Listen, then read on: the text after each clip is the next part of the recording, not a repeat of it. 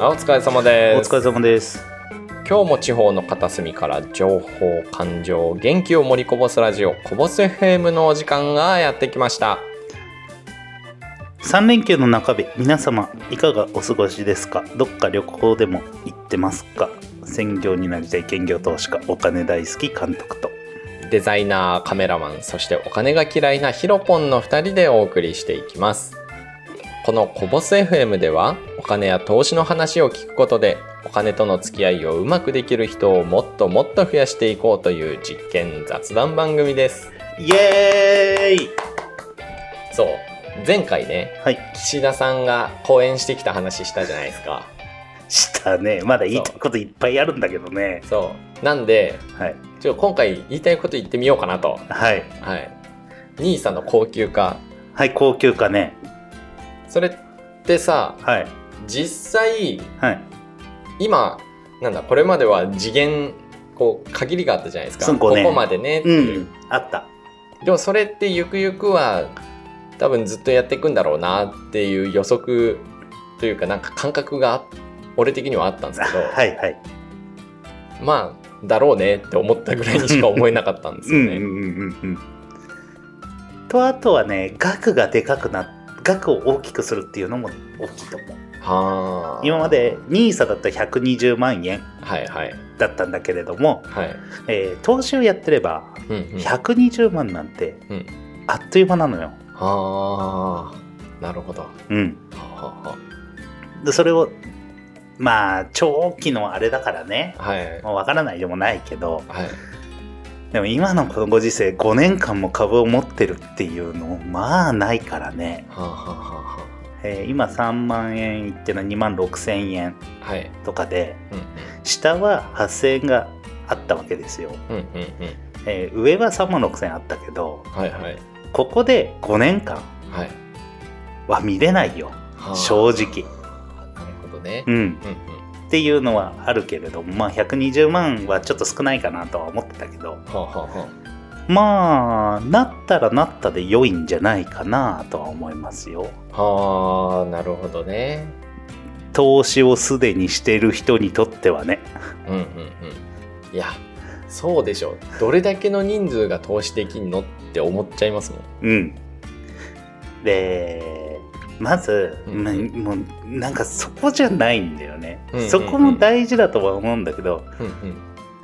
その前の段階うん。入り口の部分でさうんうん。まだ投資は怖い。そりゃリスク取るんだから怖いはい。のは当たり前なんだよ。はいはい。怖いんだよ。はい。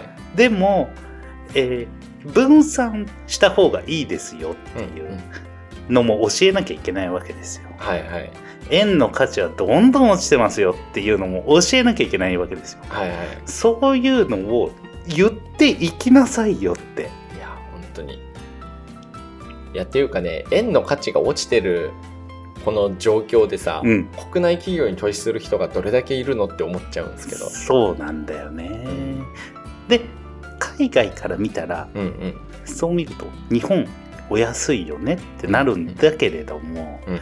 やっぱり海外に行くよね。うんうんアメリカがの方が成長するもん。うんうん。規制がそこまでないもん。うん。うん日本はがんじがらめじゃん。はいはい。で今アメリカ株すごい買いやすいくなってるわけですよ、はいはい。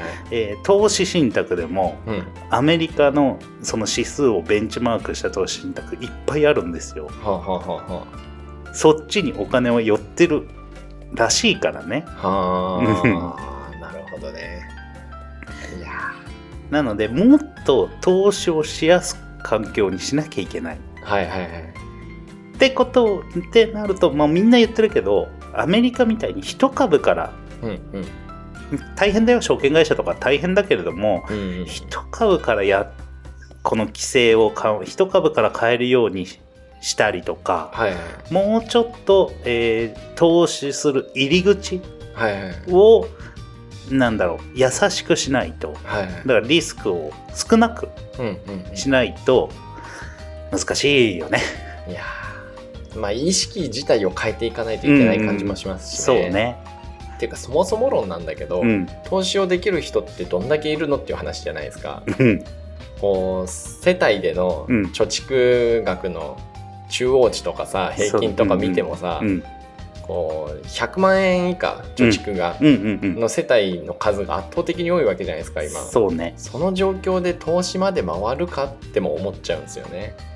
回らないよね。うん。ってなるとこれはある程度お金を持ってすでに投資をしてる人たちに恩恵がある話なんです。うんうんえー低所得者、うんうん。うんえー年間200万円以下とかはい。そういう人たちって貯金するにできないよ。うんうんうん。難しいよ。はい。そういう人たちにとってはちょっとき、ね、あんまり関係ない話よね。うん。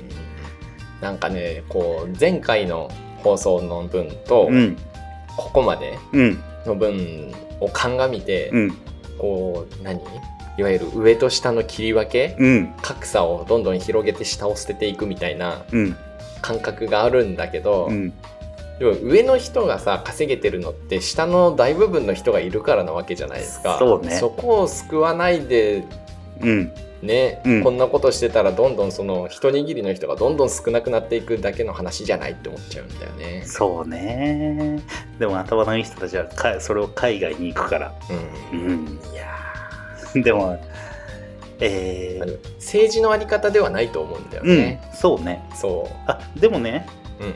あの報道されてることははい、弱者救済だから。文言は。言ってることは中身が 中身が真逆。そうよ。おかしいでしょ。うん。m 1出れるよこれ。そうよ。あの報道とかさはい。されてることは、はい。えーすごく低所得者とか、はい。えー高齢者とかには手厚くしますよっていう、えー若者支援しますよ、はいえースタートアップしま支援しますよ弱い者を救いますよっていうのは大々的に報道もされるし、はいはいはい、うんうんうん。まあそういう方がね耳障りいいですからね。そうね。とはいえよ、とはいえね。うんうんうん。うんいやもっとなんか投資できる人口を増やした方がいいと思うんだけどな。そうね。いうなんか無駄なことしてないで。うん。うんほんと無駄だと思うよ。いや本当に、うん。もっとねもう投資に促すようなねはい、ことをねやってかないとうんうん。ダメよ。いや本当に。だってさはい。1年前、はい。えーこれ世界全体で見るよ。はいはい。1年前。はい。1ドル102円とかやってたわけですよ。うんうん。1年半ぐらい前かな。はい。今144円なのよ。いやってなるとはい 40%100 円と140円だとしてうんうん40%円の価値が、あえっ、と、アメリカから見対対ドルでね、うんうん見たらうんうん40%価値が落ちてるんだよ。はい恐ろしい話ですよ1年半で。はいえでもそれってうん。なんだろうな世界情勢とかだけでは片付かないじゃないですか。そうね。そんなに動かないじゃん。うん。ね。ね。そうそうそう。ちょみんなまで言わすなみたいな感じになっちゃったけど。だからね、えーまあ、まず、えー円円の価値が落ちる原因としては、はい。えー、とまず、えーまあ単純に、うん。えー金利金利差があります。っうんうんうん。ていうのと、日本えー日本の円のはい。供給量っていうのでも変わりますよね。はいはいはいはい。供給量が変われば、うんうん。うん、で供給量が減れば価値は上がるしうん。増えれば、えー価値は減るし1枚1枚の価値は減る、はい。プラスはい。信用ですよ。はえ日本は大丈夫だな。あはいはい。潰れる国じゃないなっうんてなれば円の価値は高まるわけです。はい。例えばそのその一つの指標として政政治はい。の安定はい。っていうのもある。うんうんうん。っていうか政治家的にはうん。円安よりも円高にした方がいいんじゃないの、もっと内需でさ中でぐるぐる回した方がうん。国民的には嬉しい気がするんだけど、えーそうすると外部からの資金がないから、うん、えー人間は欲張りさんなんで いやおかしいおかしい、はい。でなんだから程よいうんとね120円ぐらいがちょうどいいぐらいなんだよね。いやー思います、その時の景気によるよ。うん。その時の外部環境とかいろんな環境にもよるけど、はい。今の状態だったら120円ぐらいでちょうどいいんじゃないかなと思うんだけれども。うんうん。うん。誰だっけ？あの資産家がさ、うん。この年末から次にかけてうん。120円ぐらいになるんじゃないかみたいな金融資産みたいなしてたじゃないですか、えー資産というか、うん。なんかなるんじゃないのみたいなことをつぶやいてたような気がするんですよね。あー多分ね可能性はあるよ。うんうんうん、可能性はある。いやもうだってそれツイッターかなんかで見て、うん。そんなわけないじゃんって思ってた次の週ぐらいに、うん。あれですよあの介入。ああ為替為替介入ね。そうその次の週ぐらいにうん。為替介入が入って、はい。でガーンってうん。こうちょっとだけ高い円高方向に振ったけど結局3円ぐらいしか変わらんのかみたいなになって今確かその時が145円、100いくらそうだったんですよ。145円半ばうんうん、ぐらいだったのが、そうそあれ動いたぞって思ってうわ介入だって思って5円ぐらいかな。141円半ばぐらいまでつけたのかな。ううんうんうんうん。うん。で結局その日のうちに143円ぐらいまで戻して終わったみたいなので。そうそうそうそうそう。おこれは本当に120円台いくのかとかって思ってたんですけど、うん。今いくらなんですっけ？え144円後半、えー今、えー9月の29日、はい。えー、引け後15時20分。はい。はい。はい144円。後半ですね。変わらんやんけっていう。変わらないのよ。いやえそのうん。介入っていうのは何したんですか？その時は、えーっとうんうん。ただドルを売ってドルを売ったんだよ。ほう。うん。ほうほ3兆規模らしいけれども詳しい数字は分かんないけどう。これは財務省がやるんだけどね為替介入って。はいはいはい。うん。あ今ちなみに144円60銭でございますはい。やえーっとまあ介入っていうのは、ーはいはい。えーっとなんていうかな一時的な、うんうん。えーカンフル剤的な感じそううそうそうそう。そうで、えーっとその前から、うはい。えーほっといたらはい。どんどん円安が進むわけですよ。はい。はいだから、えーまず財務大臣だったり、はい。えー官房長官だったりはい。日銀総裁だったり、はい。えー首相だったりっていう人がうんうん。口先で言っていくわけ、はい注視してますよ。急激な反動は好ましくないですよ。うん投機的なものが見受けられますよとかね。うんうん。文言によっては強弱があるんだけどうんうん。口先をかい口先介入っていうのをしていくわけ。はいはいはい。で、えーこの前は一気に跳ね上がったからね、はいはいはい。えーそれはなんでか、うん。黒田さんがうん。金融政策このまま維持ですよって言ったから、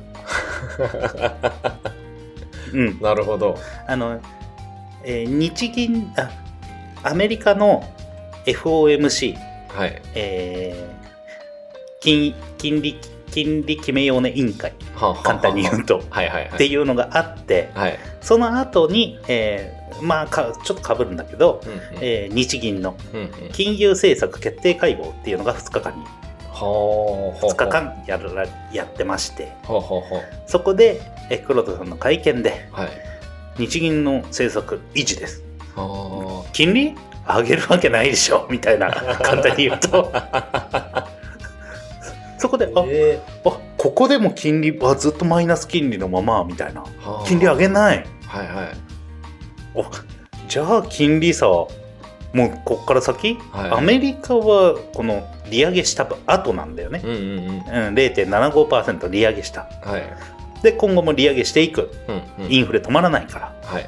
そこで日銀は金利変えません。はい。じゃ差が開いていくばっかりですそうね。そう。ってなったらドルは買われるわけですよ。はい。っていうので急激にドル買われたんだよね。はあ、なるほど。うん。っていうので、えーその前まで、えー動く前まであ本当に芳しくないみたいな、うんえー引き続き中止していくみたいなうんうん答えすごい短時間で言ってたんだよね。はいはいそうしたらその決定会合が終わった直後かなはい。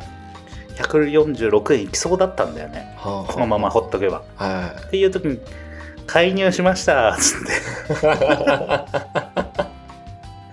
い。もうなんかようわからんですね。うん、でもそれは継続的なものじゃないんだよね。はいはいはい。一発。うん。うん一発撃って、うんうん。えーえーけなんていうかなこれ分かりやすく言うとなえーっと会社がはい。会社を経営してますと。はいはい。会社には、えー年々積み重ねていく利益っていうのがあるよね、はい。営業利益って自分の本業で稼ぎ出すお金。うんうんその他に、うんえー株を買ったり売ったりしてうんうん株を持ってたはい。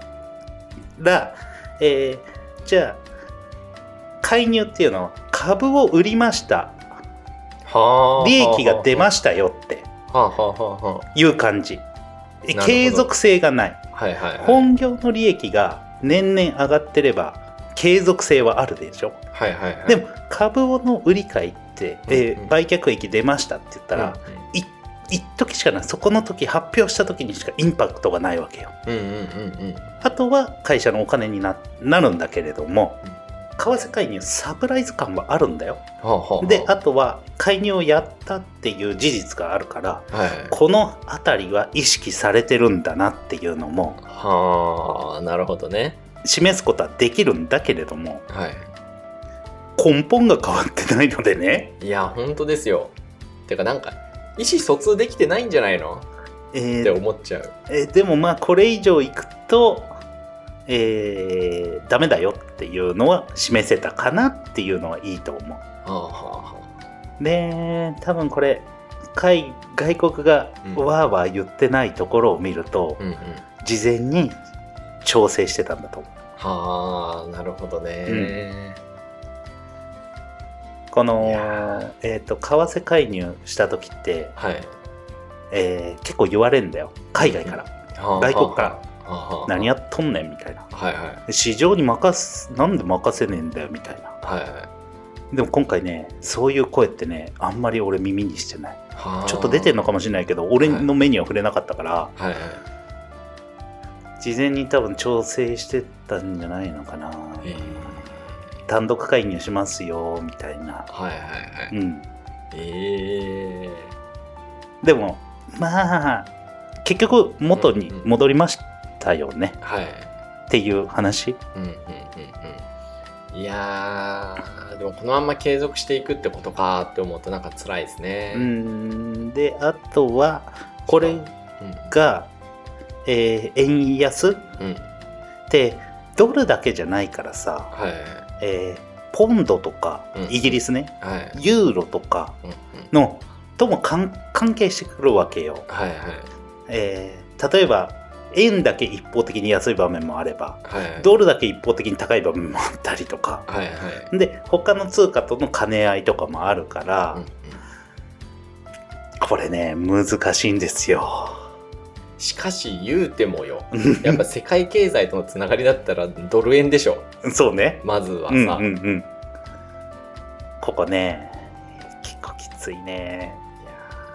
えーす世界全体で見たらもういもう今はドルがドル一強だからな。はあはあはあ。うんいやまあまあそれはいいんですけど、はい。っていうかこうなんで介入してんだよって言ってたじゃないですかさうんっき、うん詭弁ですよね。で、ん。どれも介入して今まで来てるわけじゃないですか、うんそうね。の金融政策打ってきたりしてるっていうことは、うんうん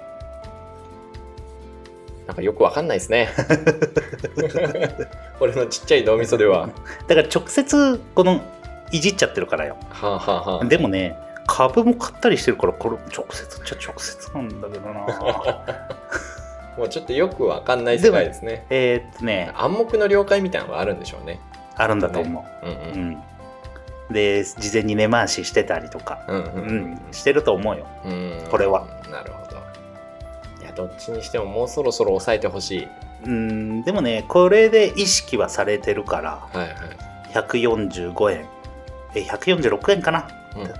ただここで、えーちょこちょこここここで介入ここで介入みたいなはいはい。催促はあはあはがする生まれてくるんだよね。あはあ。どこでするの？どこでするの？みたいな。はいはいうん。っていうのがまだ生まれてきてないから。はあはあはあはあ。なるほどね。うん。もうちょっと円安が進んでうん。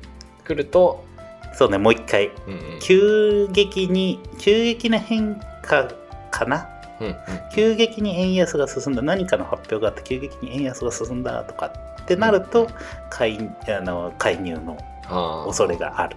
なるほど。うん、いやー。いやー。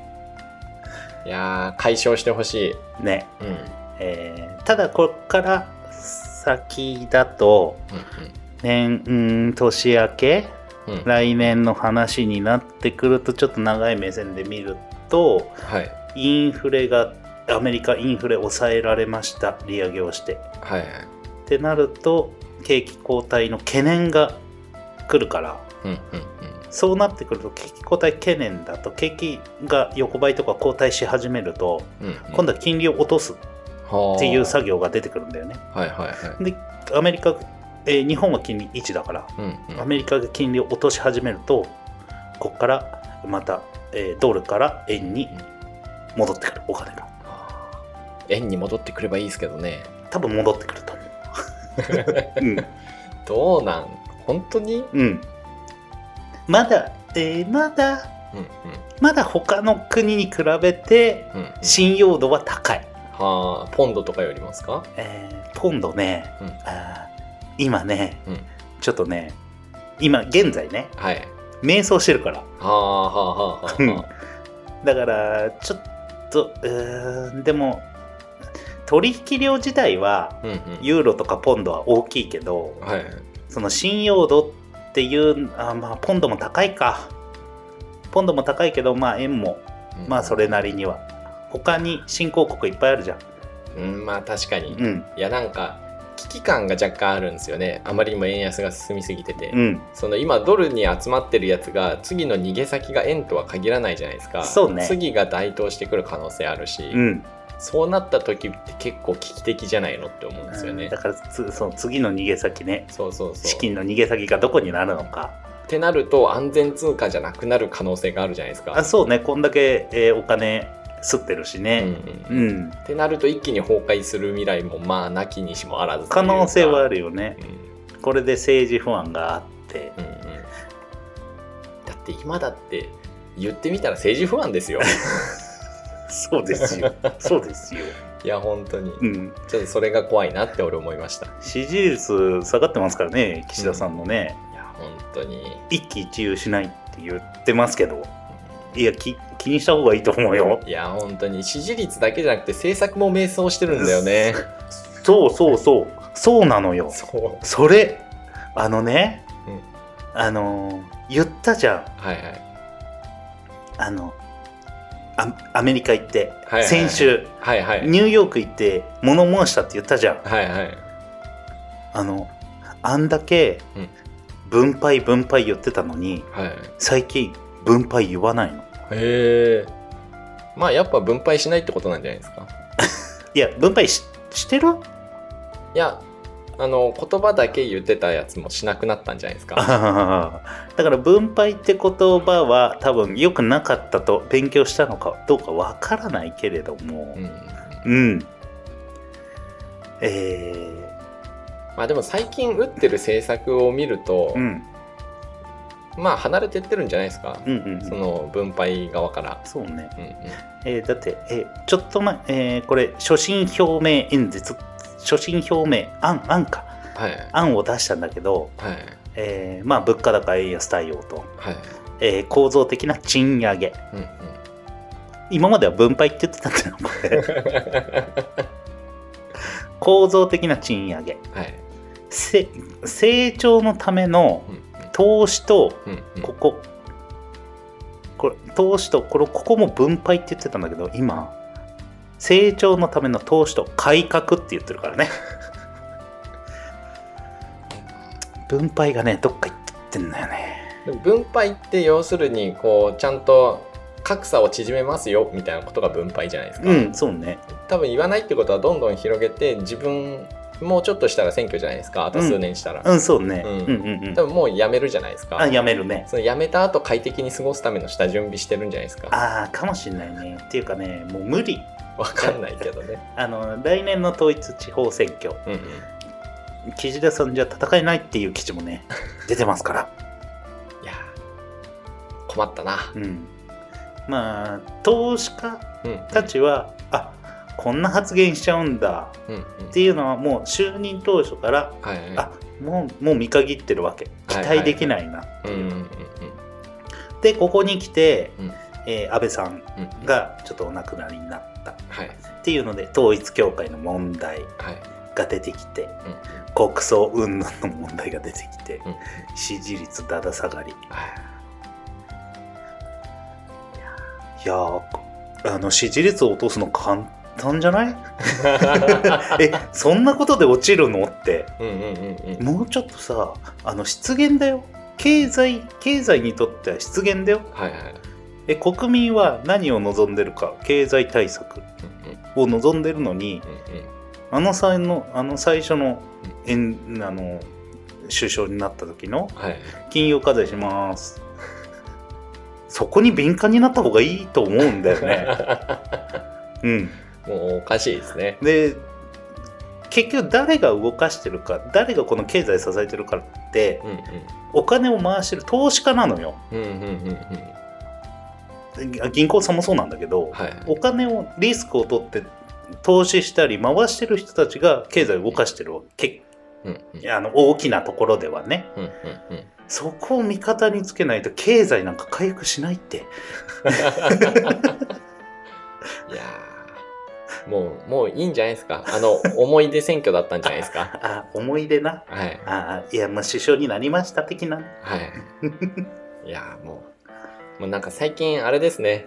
お金の話っていうより政治の話ばっかしてるみたいで。本当に。なんだかな。ーそうね。でなんだっけな。あそう。これ話は変わりますけど。はい。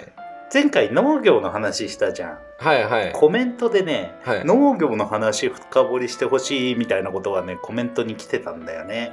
え今更言うんですか？もう始まって30分経ちますよ。あマジで？そんな経つ？あじゃあじゃあ今回はねその辺。次回。そうね。次回ですね。そうね。はい。はい。そうしましょう。ちょっと勉強しときます。はい。はい。お願いします。じゃあいつものやつを。あーコメントいいね等々をしていただけると非常にありがたく思っております。はい。そして平日18時からその日の相場の振り返り株式相場の振り返りとかですね、えーニュース気になるニュース等々をやってますので、えースタンド FM の方でよろしければ遊びに来ていただけるとありがたいですはい。あと、スタンド FM の方で有料会員もやってるんでね、そちらも登録していただけるとありがたいです。はい。あと、Twitter で、コボス FM って調べていただければ出てくるんで、ぜひフォローもお願いします。お願いします、はい。今回も最後までお聞きくださりありがとうございあました。りがとうございました